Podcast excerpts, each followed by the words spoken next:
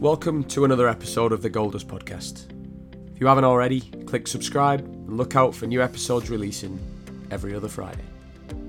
We hope everybody also enjoyed our last episode with Lee O'Neill. Before we introduce today's guest, we do want to mention our partnership with clothing company Capo. The meaning behind the brand runs much deeper. The Northwest of England clothing brand strive to provide premium aesthetic fitting and quality clothing at affordable prices. Check out their products at www.capouk.com and on Instagram at capouk. Now, for today's guest. Here is a snippet of what to expect. Without understanding the psychosocial of individuals, I don't think you can coach anyone. You can know a lot, but you have to affect people as people. So it's important. I mean, I'm fortunate I've got 10 nieces so of different ages. So uh, and nephews and so i try to see what they're watching what they're doing how they're doing how do i communicate with them. So I've, so you look at the person first the people first and then i think that helps you to keep up with how to communicate with with with uh, the different age groups that, that you get to. We're excited to welcome chris ramsey mbe onto today's episode of the Goldust podcast chris is currently technical director at Queen's Park Rangers. Chris has held several roles within the game, working with England national teams, several clubs, including Tottenham Hotspur, where he worked within their academy, and was also appointed first team coach at the club. He was named head coach of QPR in 2015 before moving into his role that he currently holds as technical director. Chris was also appointed a member of the Order of the British Empire in the Queen's 2019 birthday honours for services to football and diversity in sport. Chris Ramsey, MBE, welcome to the Goldust podcast. Thanks, thanks. You uh, glad to be here. It's a real pleasure to have you with us today. One question we ask every single guest is to us, Goldust is sprinkling particles of knowledge to help people. What does Goldust mean to you? I would agree with that. I mean, Goldust uh, for me is is helping to develop develop people and being aware of people's strengths and how you can actually polish those strengths to make them the best version of themselves. So I think it's quickly understanding their zone of proximal development and then trying to, to make them the best version of themselves. Chris, you're a former professional footballer. So you played for, for Bristol City, Brighton, Swindon, Southend, and, and a couple of clubs out the country as well you were to look back on your playing career, what skills or experiences were most valuable in helping you grow as a person? Uh, one of the things was I started in 1978. I was in a, I was a scholar at uh, at a scholar, an apprentice professional. Like your dad was just talking about Willie Morgan before. I was I was I was back in those days where the apprentices had to do the boots, paint the ground, wash wash the kit, and stuff like that. So I look back at that not fondly at the time, but fondly now because it, it, it gave you a sense of resilience that I think that a lot of the, the scholars now don't have. I know it's a different era, but uh, I think I learned a lot from that. And, and, during that time at Bristol City, it was literally, you know, a decade after England won the World Cup, and there were people like Norman Hunter and Terry Cooper and Joe Royle and people like that. So all big stars as they would be as they as, as like now you you you would have at these at these clubs. Bristol City was in the, in the old in the first division, which is the Premier League now. So the, the skills that I've I've I learned as a youth player were very important to me, and I, and I do believe that as a youth player, you actually get coached more than when you are a first team player. Um, and so those sorts of skills of, of knowing how to look after yourself, getting up early to to actually do a day's work before you've actually started training. I think I've learned I learned a lot from that. Well, after retiring from playing football, Chris, what inspired you to become a, a football coach, and how did that get you the start in coaching? Uh, believe it or not, I'd done my first coaching badge when I was 21, and just as a as, as just to do it really. Um, I failed it, believe it or not. Brian Eastick was the coach then; he was my coach at uh, at Brighton, and then I went with my mates just in the summer for something to do while I while I was a player at, at Brighton. And I didn't use my coaching qualification until I was about 28, 29. I was playing in Malta and um, the manager got sacked, and I was one of the foreign players, so I was getting more money than everybody else. So they just said, right, you're you're, you're going to have to take the team till somebody comes, and I ended up doing it for, for, the best part of three years as a player manager. So it was more out of desperation um, than than uh, choosing to do it. Uh, it was actually the last thing I thought I wanted to, to do was be a coach. I, I, I always thought that it would be difficult to manage a group, difficult to put your ideas over. But uh, desperation meant that that I, I ended up having to take the job, and, and you know I did okay at it. I mean, look back now, and I cringe probably at the sessions that I put on, but you know, needed needs must at the time. Well, you've obviously talked about the desperation of that moment. From there, you've you've been on on quite a journey from a coaching perspective. Can you share with us your coaching journey from that moment of being told that you're now a player manager?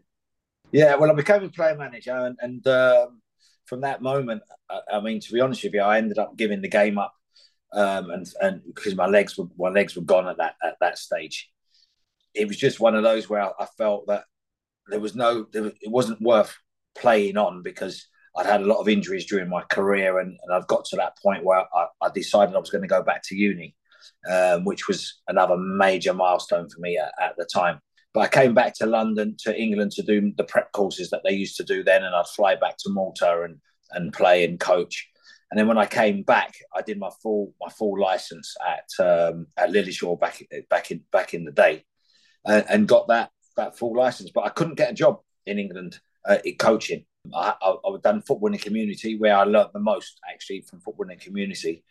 Um, at, believe it or not, at QPR. So I've gone from football in the community to being the manager here, and I did that with Brentford and Orient and Wimbledon.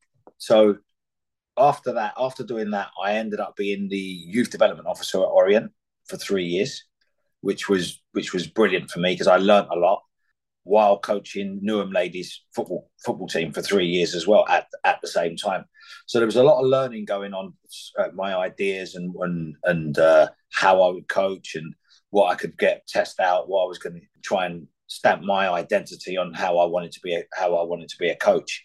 So from there, I, uh, I got headhunted by the FA. So I went on loads of courses.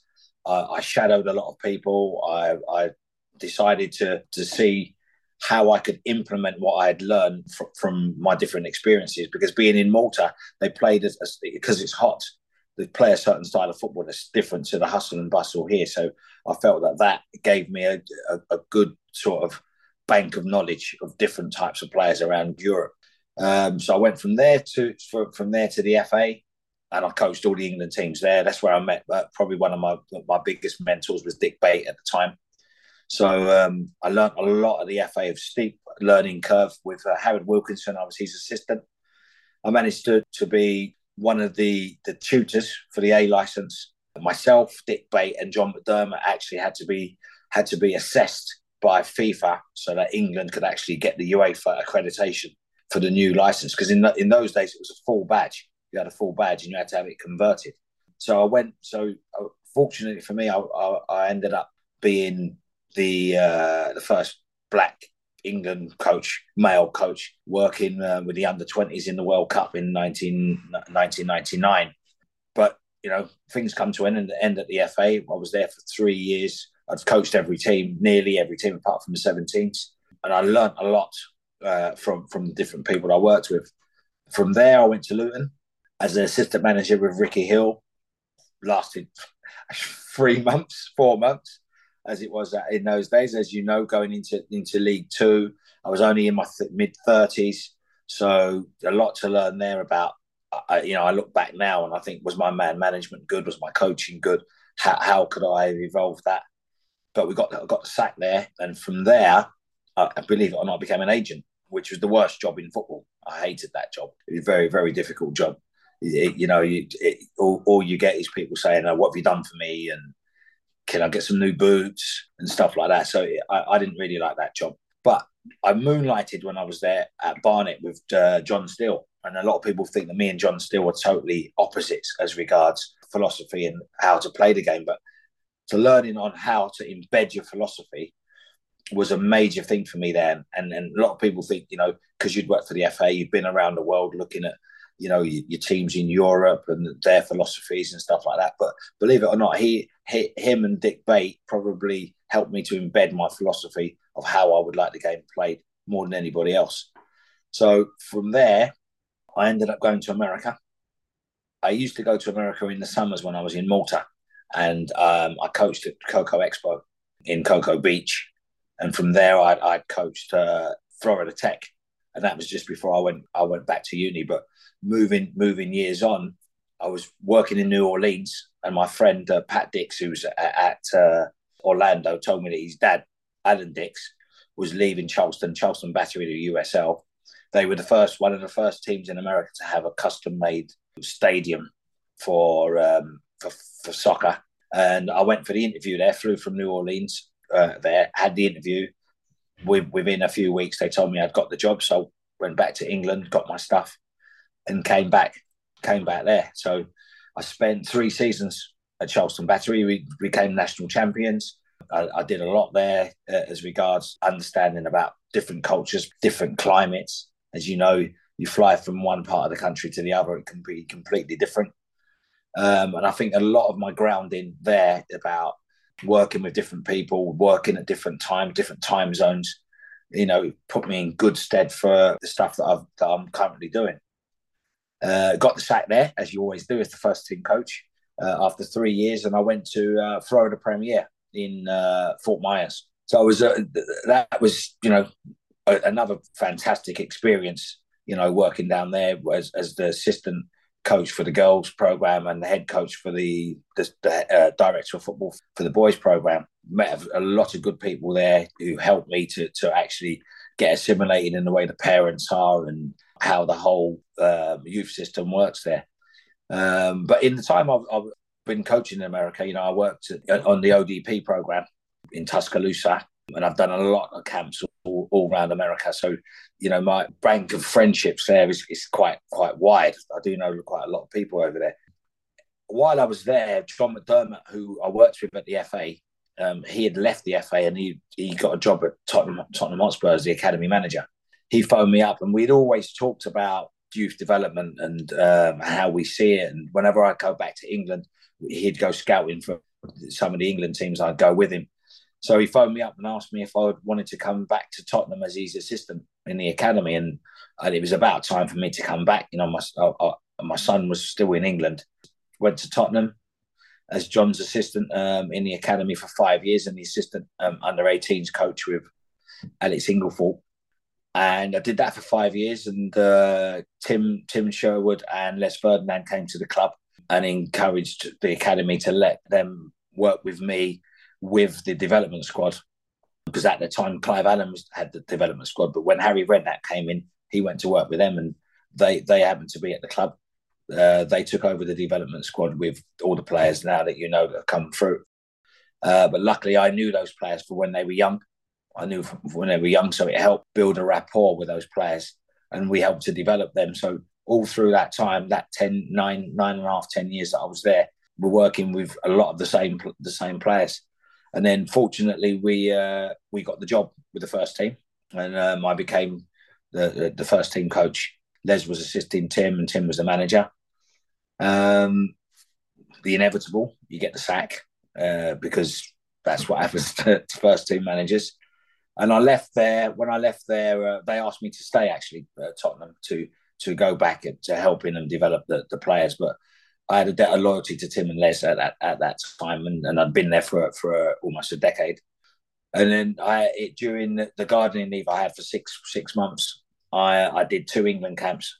I worked with the under 17s, which was the only team that I'd, I'd worked worked with with John Peacock. So I'd done two camps, two camps, two tournaments with him and then um, Les asked me to come to QPR as the as, as, the head of player development.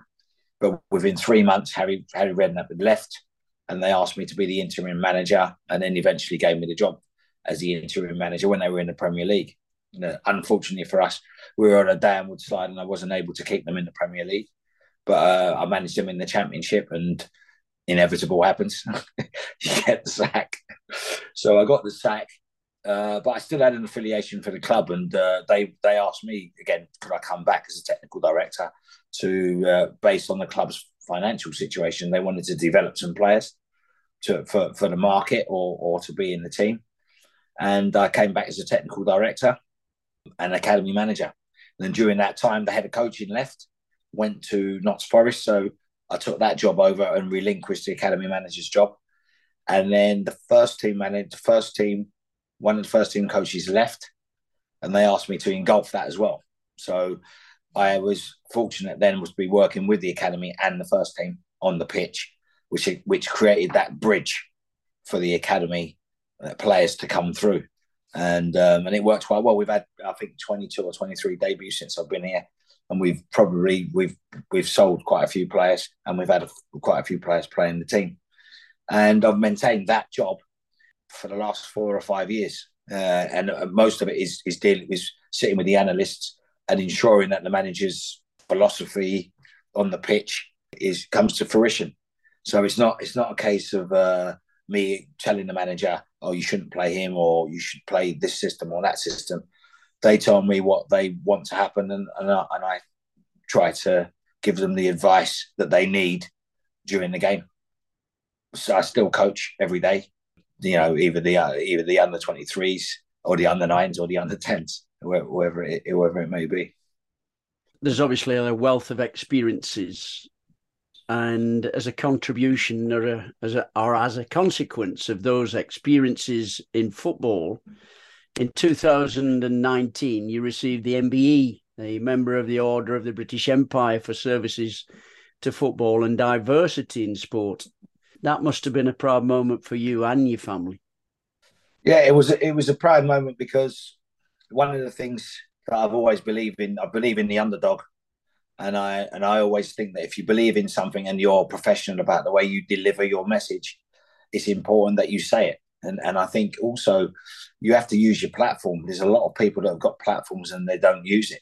So if you're in a position to help people by using your platform, I think is important. Well, Chris, you've talked obviously vast experiences and mentioned about being at QPR for the past few years now. How do you foster a culture of continuous improvement and innovation within the club and, and within the academy? Uh, well, I think what first of all you've got to lead from the front, which is why why, why uh, you know I'm in the dome with all the age groups three times a week. I think it's important that they see that you believe in the thing that you're saying, and I think it's important that you execute it and be consistent in your message.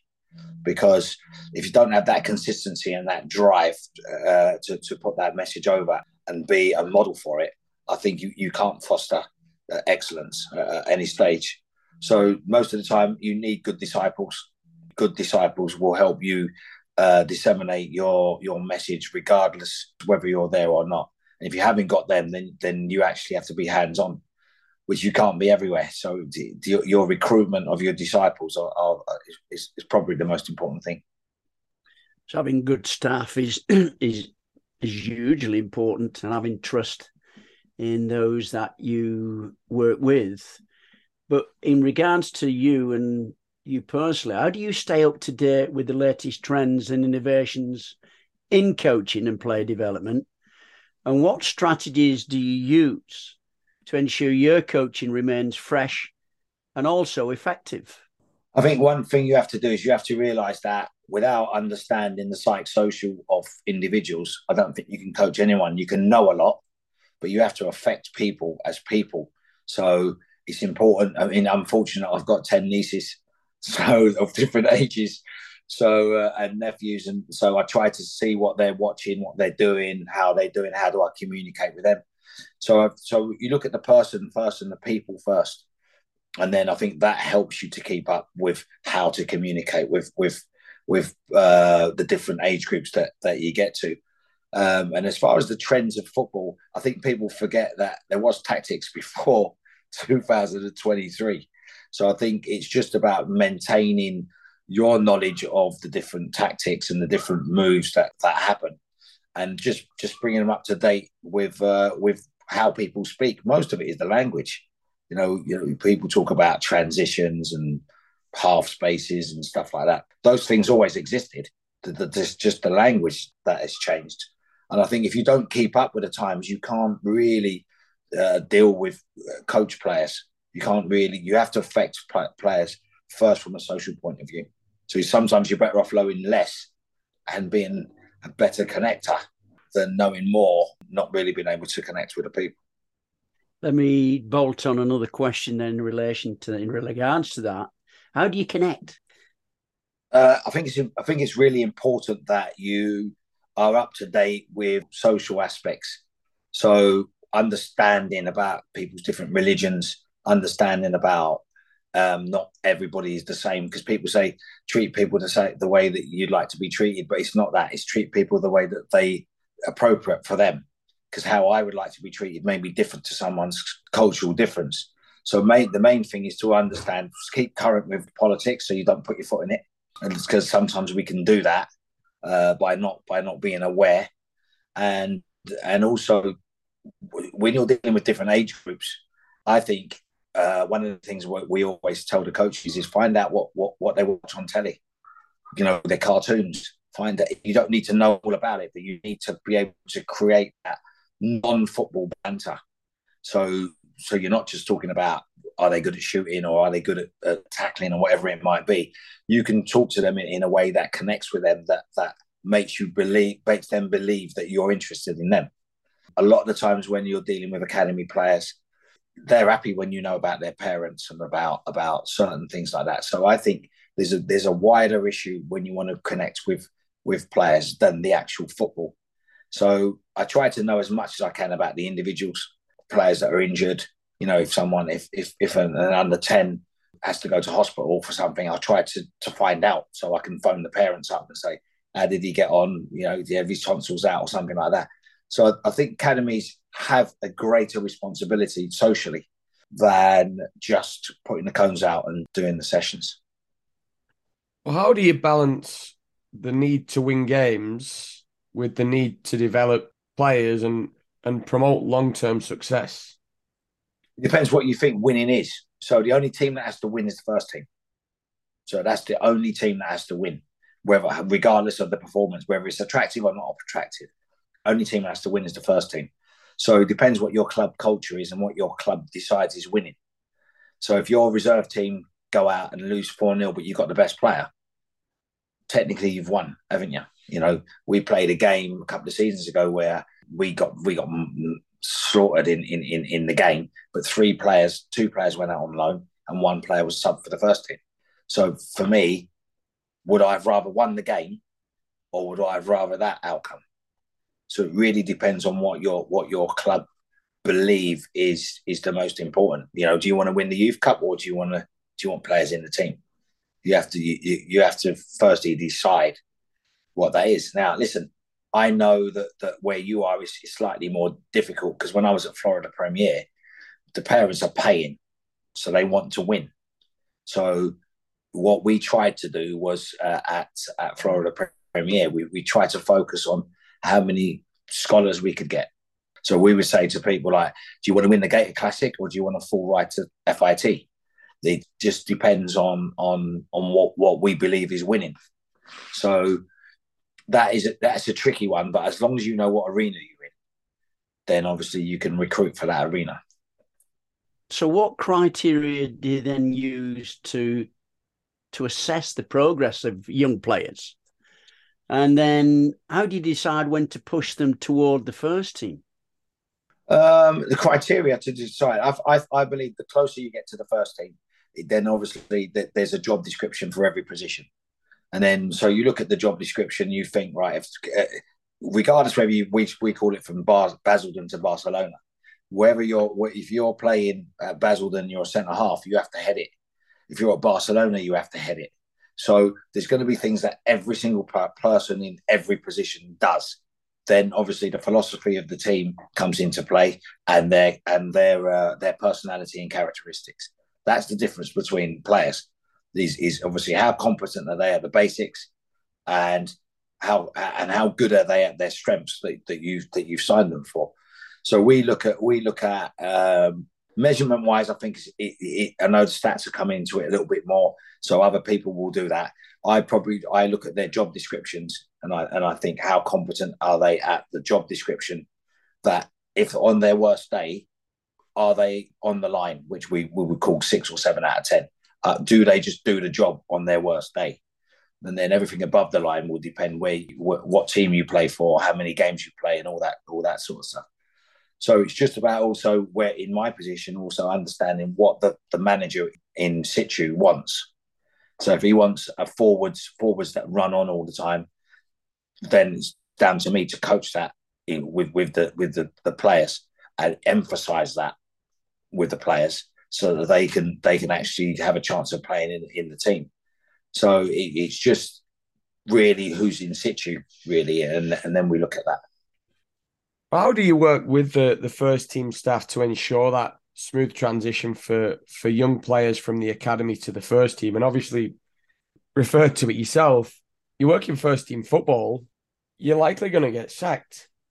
So things can change, and, and who comes in, they might want something completely different. Depends. Yeah, you're right, hundred percent right. So the club have to set a, a philosophy, don't they? They have to set a strategy so if the club sets a strategy, then obviously the first team manager come in and should know that strategy before they come in, and then you'd hope that you could work hand in hand.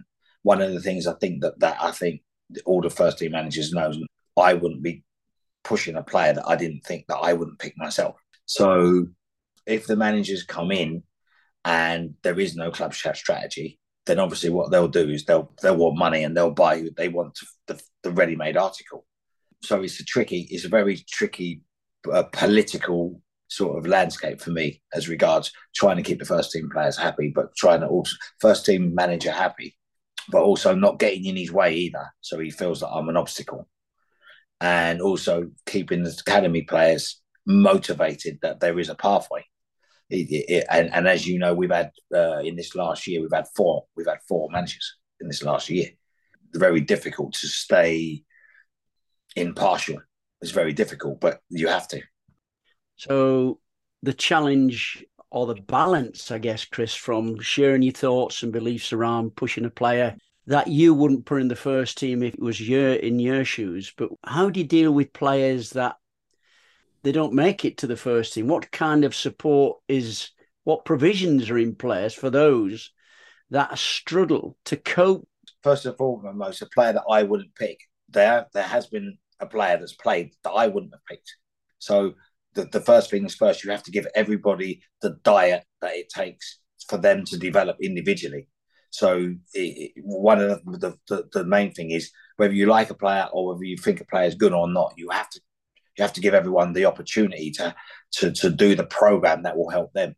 So that's important first and foremost. Secondly, the rejection part of it is something that's really really difficult and i never ever find that that that easy in my whole time that i've been been involved in releasing players i've never found it i've never found it easy putting things in in support for the players is in, important i've been fortunate to have had the experience of being released three or four times as a schoolboy being released as an apprentice and then being released as a pro. So, so I understand what what's happening with them and and how they feel. But I think now with the education programs, I think it's important that we support them to get that their education so that they can they may not want to stay in football, but sometimes people stay in football because they got nothing else. They haven't got an, another opportunity, or they haven't got an education to go into a different a different part of their life.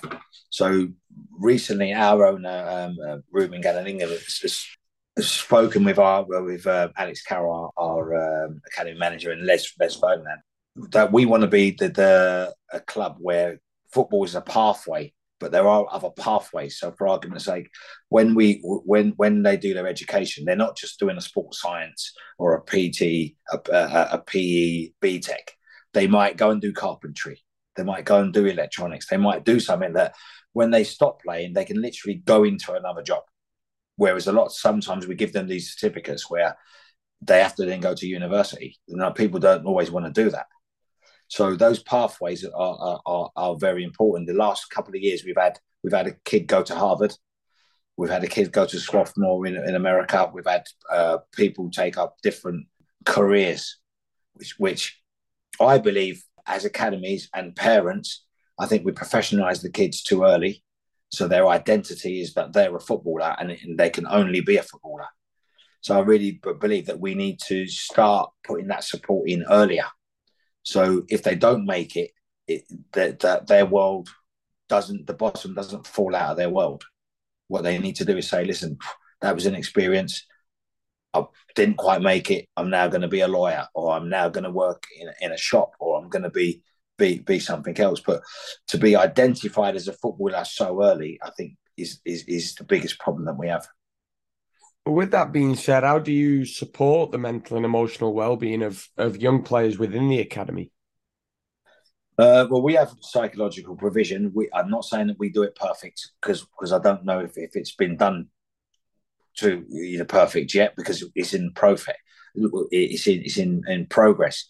But we do have uh, the players have got someone who's who they can go and see, but that person isn't in an office on their own, you know, with a couch. You know, there's uh, someone who will watch training. Um, everybody at the club um, has to do a coaching badge, no matter who they are, or join in the process of doing the coaching badge, so they can understand at least the language that's being being said. So even even the psychologists, even the physios, whatever. So when we do the, the kids uh, badge, what they do with the PFA, we encourage them to go and, and watch it so they can communicate with the players in a way that is football related. Sometimes I think that people, uh, you have counsellors and support staff that don't actually understand the context within football when they're talking to them. So we we think that that's that's an important part of dealing with their mental health uh, well being because people not understanding the context sometimes give them advice that is not relevant to to uh, what the player's feeling or what the player's looking to get from that from that counsellor. So we so we have that as much as we can in place. We have a referral system which um, is still in progress. But one of the things, and I'm probably going to get lambasted for this, is the confidentiality. A lot of obviously most practitioners will say that confidentiality means that they can't tell you if a player's got a problem. And where there's a grey area for me is sometimes we, as coaches, we we injure the players. As coaches, we cause them to have mental issues because of our conduct and how we deal with the players. But if you don't know a player's got a problem, you communicate with that player in the way that you feel is, is appropriate at the time. So I've got, I've got mixed feelings about that confidentiality. So what we've tried to put into place is a traffic light system. So red, um, amber, and green. So if a problem is a red problem, say for argument's sake, is at the worst it could be, there could be six or seven problems that we think are the worst they could be. The, the psychologist doesn't have to tell you that that's what the problem is. They just might advise you how to deal. Uh, this player's got a problem. Please, can you stay off them today? or this player is it, needs to be off or something like that. So the confidentiality isn't breached, but you're dealing you you as a coach is dealing in a way that helps the player. So for argument's sake, you could have something that say is a green problem in our eyes, but it could be a red reaction. So we have the reaction and the problem. So for argument's sake, someone loses their phone, you might think, oh, that's there's nothing much in that but that person might be a carer for their parent. So their reaction will be red. But the problem in our eyes is green. So we're trying, it's not perfect, but we're trying to get away a, a, around us dealing with the players in a way that doesn't make their mental health worse because we think that they should have got tight when they didn't, or we think that they come they've come late and we don't know that they've got a problem, and we're now having a go at them, but they actually have a problem. Um, and and I've and, we've actually suffered this uh, in real life. So uh, when we were we were at uh, Tottenham and we were taking the team, we were playing a game against I think Man United uh, on on what day it was. It was on Sky TV. One of the, the, medics let it slip that this player hadn't taken his medication, and we was like we we couldn't believe that we didn't know that this player had this this problem. So we're putting him in the team, and it could be his worst nightmare. Eh, where we could have probably pulled him out and saved him from the feelings that he was having and played him in a different game. So in that case, we could be actually perpetuating the problem for the player by not knowing that the player the player is on medication or has a or has a problem. Now, I'm not saying that what I'm saying is perfect. I'm just saying that there's a problem out there with that. And then, and obviously, I would like any medic or or any psychologist to probably offer up some sort of solution where we we we can help the players better. Um, so trying to help them is their mental health and stuff like that is obviously trying to find out as much as you can about that player that that they're that they're able to re- reveal, and then trying to educate ourselves. So when I worked with uh, Howard in in 1997, 98, Bill Beswick came with us with the under 18s, and he was one of the first ones that was introduced to traveling with teams. And I watched him operate, and he and, and I I wouldn't see him much with the players. And I, and he said to me, "Well, what it is is the coach has the most power. So why don't I educate the coach how to interact better with the players?" And I thought that was a really good way of dealing with it. If the players want to come and see me, fantastic. But if I understand, if the coach, if I observe the coach and give the coach uh, some tips or counsel the coach, or if the coach wants some help, the coach is the one that's going to pass the message over. And you know yourself, doesn't matter what anybody says, the coach has the power to hire and fire you, or to drop you, or to pick you. So whatever the coach says becomes more powerful than anybody else in the building. So it's important that the coach is educated. You um, you only know what you know, hmm. and if you're not aware of, then how can you be a solution, like you said, to the problem? And I, that the last example where you mentioned Bill Beswick coming along with with the England groups, he was the obviously yes to help the players, but to educate the coach on what he saw or maybe what he believed could further enhance the coach's knowledge and awareness of what was going on, but in turn improve the players' experiences just based on feedback that was given. And I think that yeah. that's a really good approach in how to get the balance between the two. Mm. It's it, it, uh, and, I, and I agree, and it is difficult to get the balance because obviously, if you had if, if a player goes and talks to to a psych or a counsellor, obviously they want they don't they want it confidential. However, as coaches, we're still injuring the players and we're still causing them mental problems. But we're stumbling in the dark a lot of times. So some, some a lot of it is unintentional.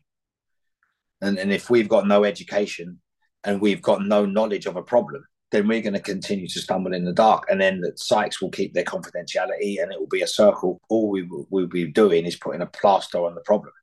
It's education, and that word keeps coming up educating coaches, educating parents, educating players. Is there any training provided in regards to the media?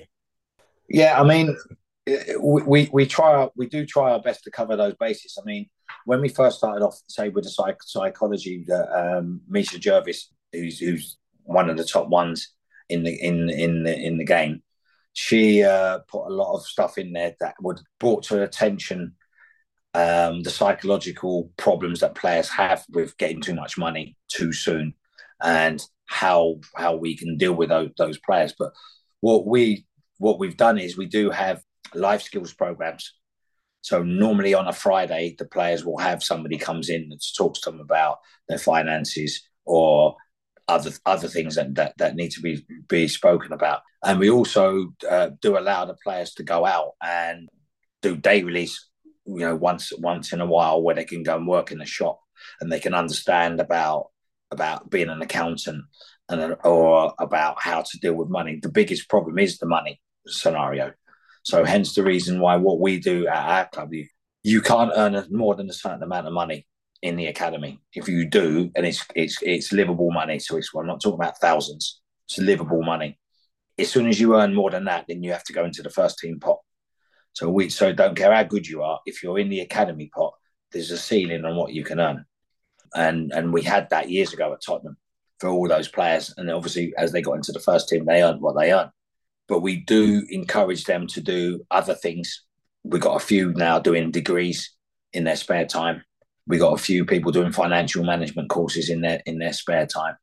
So trying to put all those those pillars into place to to round the the, the player off, we believe is really really important. See, based on the statistics of you know zero point one two percent in one point five million, uh, get contracts. So it's really important that the players are aware that of, this, even though we know it's their dream, but they're aware of it. We've talked a lot here about coaching. We've talked a lot about the players.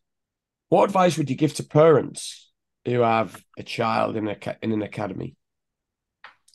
First and foremost, they have to have an enjoyable experience. That's the first thing I would be saying to parents. So we do, we try and do a thing on managing expectations, and we only do it with the parents because we realise that they can the players themselves going to say I'm going to be the one, but the parents are there to support the players. So, uh, so first and foremost, I'm saying it has to be enjoyable for for the listen. Getting beat twelve 0 every week is not enjoyable. But what I'm saying is, in general, they the, the players are going to have to want to come to training, and the players, the the parents also have to stay out of the coaching. So they can't contradict what the coach is asking the player to do, because the player will fail. So there's for me, first and foremost, it has to be enjoyable. They have to want to come. Secondly, they have to stay out of the coaching. And they only need to give feedback if the player wants feedback because they don't know what the coach has asked the player to do. And most of all, they can't make the journey to training there and back be an imprisonment where they're just getting advice about how they should play and who, who they should pass to. And so they get a pre match talk before the pre match talk with the coach, and then they get a post match talk after the post match talk. Quite a challenging task to uh, to fulfill. That's for sure. Yeah, yeah. Uh, I think it's difficult for parents, especially the ones that live in vicariously.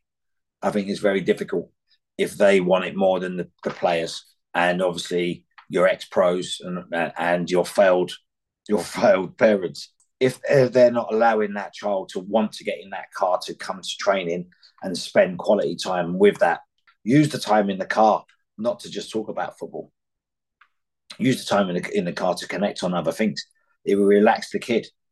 And then you, have to gauge the mood of your of, of, your child after the game. Don't keep giving them advice.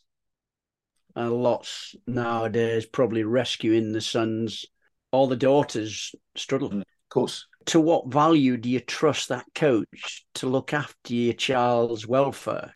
They're in hands of people that are highly experienced, particularly in your case, where you've worked across different levels of the game. But parents at times, I guess it's a lottery win if they get a son or a child that go into the first team. So they mm. step in the way a little bit too easily and too freely at times. The voice is not just when they're on the pitch, but actually when they're traveling home or traveling to and from training as well. Mm. Well, the thing is, what they don't realise, I keep saying to them, he, they think they're only coaching their son. Well, I say to them, if you coach one player, you're coaching the team. If someone presses, someone else is going to press, and someone else is going to press, and someone's going to tuck round. So you've coached the whole team just by the movement that one player does.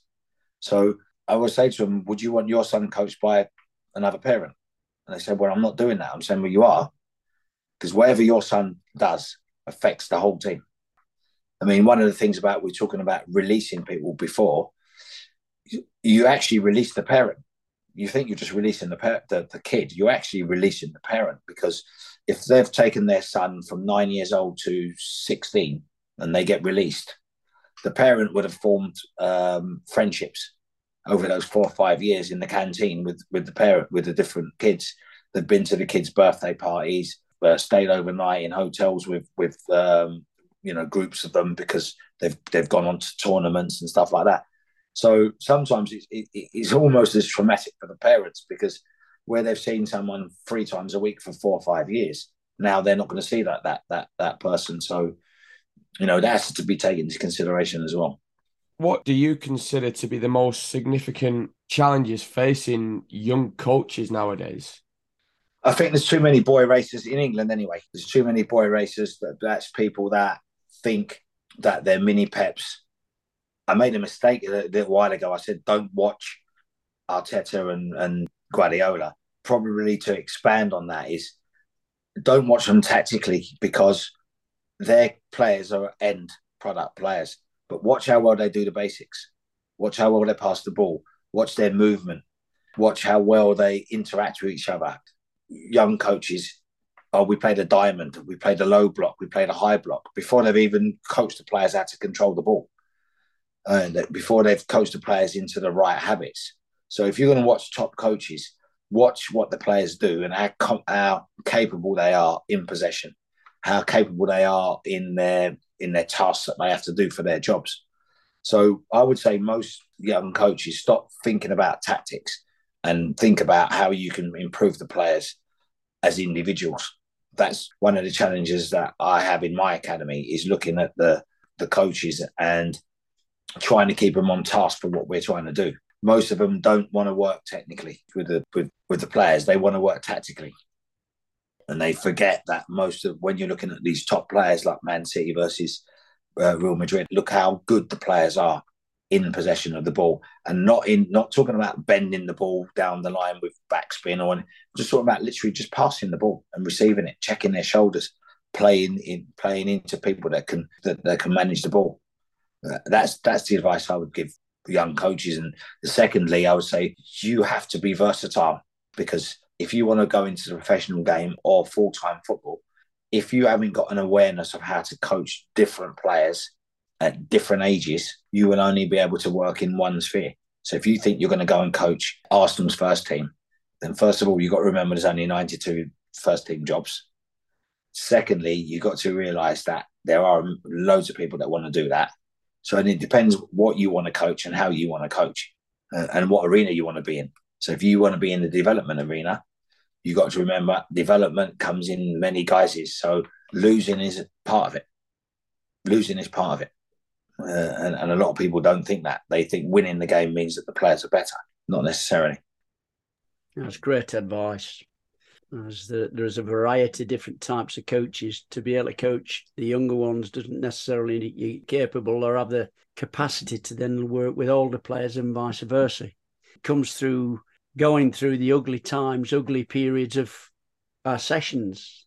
I mean, sufficient feedback, getting that feedback from someone that's trusted and is also very, very capable of being able to answer or provide the necessary feedback to help us on a journey. Chris, final question for you. In your position at a, at a coaching, what's one question you wish your coach would ask you more frequently? Um, the breakdown of, of technical work. So they don't ask about the breakdown. If you ask a coach now to teach someone how to clip the ball, they would only just say, "Oh, well done." Uh, lean. They, they wouldn't even talk about even leaning back or leaning forward or where their arms go. Do they bend their knees? I think they they need to be more aware of how we break down techniques for players. I, I really wish they would ask more about that. They only ever ask about tactical stuff. Well, should he tuck round? Should he do that? What are we going to do here? He's playing in the diamond. They never ask about right, if we want to get someone in a pivot, what should his body shape be? You know, how, how should he do it? What's his turn like? They never, they never, never ask, never ask anything like that. They just put the session on and blow the whistle, and then if it's not happening, they just tell them what's not happening. I would that that's one of the things I would I, I would want them to ask about the technical breakdown for the jobs that people need to do. Why do you think that's the case? I mean, years ago when you did your my prelim. Well, you yeah, you did the old prelim, which is now well, it's now the UEFA C license, which was the level two. And but when you were at Lilleshall, and a, a place that I remember quite fondly. Now, when you were doing your full badge and leading up to that, by the way, the prelim, which is you just alluded to, they were talking about detailing now. Why do you think the game is lacking? Or because there's lots of coaches but I'm not sure there's lots of coaching taking place. I think there's lots of sessions taking place, but no detail. I don't think people know it. And I think what you have is, I think there's loads of people that, and I'm not saying you've got to have been a pro, but there's loads of people that don't even play Sunday football that coach. So for me, I never played at the level of Tim Sherwood and Les Ferdinand, but I played the game. But there's other coaches that I know that haven't been pros that have played non-league or played even step five, but they've been in the arena. They understand the traffic. They understand when the ball hits you on the end of the nose, what it feels like. They understand when you know you've had a volley and it, you've leant back and it's gone high. There's a lot of people that don't understand that, and they don't even know they can't demo. And I'm not saying you've got to be a great demoist, but what I'm saying is a lot of people that have no idea of the mechanics of of, of the te- of the technical work. So they're literally not we can't even feel it themselves. So I think one of the reasons why people can't teach it is because they've got no empathy for how the techniques feel, and they've got no empathy for even positioning on the pitch. And like I said, you don't have had to have been a top pro. You could have been someone who played, who stopped early on in in your career. But there's some people people that have never never ever even been in the arena. So I think I think that that's why it's it's difficult. That's why a lot of coaches, you've got a lot of iPad coaches and you've got a lot of player coaches that uh, that coach by numbers and YouTube coaches. So what a lot of happens is a lot of coaches don't understand that you can learn just as much from a scruffy, horrible session than you can for a neat and tidy, tidy one that you see on YouTube. And sessions go on now, and unless it's immaculate, people don't think it's a good session. They don't realise there's probably not a lot of learning gone on in that session, and there's probably more learning gone. You know, we used to play Wembley we used to play that game Wembley. We used to cross it all in, and everyone used to be heading it and all that. You probably learned a lot about blocking there. You know, a lot about the dark arts there, didn't you? You learned about a lot about scruffy finishing. You learned about the crossing. You learned about heading, competing. But if so, you put that on as a session, people would think, "Well, what's this?" Simplicity is the genius, really, isn't it? Exactly. And uh, you know, the thing is, you have more coaches, but you have more sessions and less detail. So I don't think if I look at some some of the some of the, the, the sessions, some of them are neat and tidy. Are they? A lot of them realistic to what actually happens in the game? Not many. I'll give you an example. If you think outside the box where the D is, and just in front of that, how many goals are scored there? One percent probably. Where do you see most shooting sessions? inset shot from 30 yards, the career goal. So we're practicing the career goal every day instead of going into the red zone and bouncing it into someone where they've got to adjust their shape and finish the scruffy goal. We don't want to do that because it doesn't look nice. So we'd rather practice the 30 yarder. Now, don't get me wrong, I understand when you're at a club environment where the, that's what the players want to do, I think you have to keep people happy. But the closer you get to, to people actually doing what they do in a game at the first team level, they have to practice what actually happens. So, for argument's sake, if you look at uh, when you're doing shooting, why is a centre half shooting? Never shoots in a game from 30 yards. How many? In, that's a, he's, he's scored one in his career or two in his career. So why don't we, for a centre half, do a second phase shot? corner comes out, he goes back in and he scores a toe poke or a glancer. That's the centre half finish. But we don't do that. What we do is we do inset and shot from 30 yards, which he never does. Uh, really, reverse engineering. What does it look like? What happens? What's real? And exactly. then how can you then replicate that on a smaller scale yeah. on a Monday or a Tuesday or a whatever yeah. it is that you're in to then make it realistic for what they need? Exactly. I mean, listen, I did earlier in the year when Mick, Mickey Beale was here. I used to take the forwards with him, and we would do. Um, I call it respect the five yarder. So it's just a basic ball across the box. They just run in in the six yard box and just side foot it in. What are we doing this for? Well, how many goals are scored like that? Most basic goals. Just side foot it in. How many do we miss like that? but people don't respect it because it don't look nice or it's too easy. But it's too easy, but we miss more of them easy ones. Chris, look, we on behalf of my dad and I, we want to thank you for for your time today. Obviously, there's a, a massive amount of knowledge and wisdom and experiences that that you've just shared with us and, and with the listeners today. And we appreciate your time again. Absolutely no problem.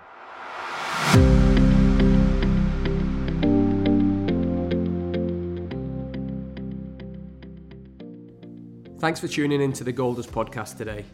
If you enjoyed this episode and you haven't already subscribed, please do so. Your continued support is highly appreciated, and it means so much to us knowing that the content that's being produced is providing value in people's lives. If you would like to know more or get more information from us, you can follow us on Twitter at Gold Dust Podcast, and also you can visit our website at thegolddustcoach.com. Thank you, everybody.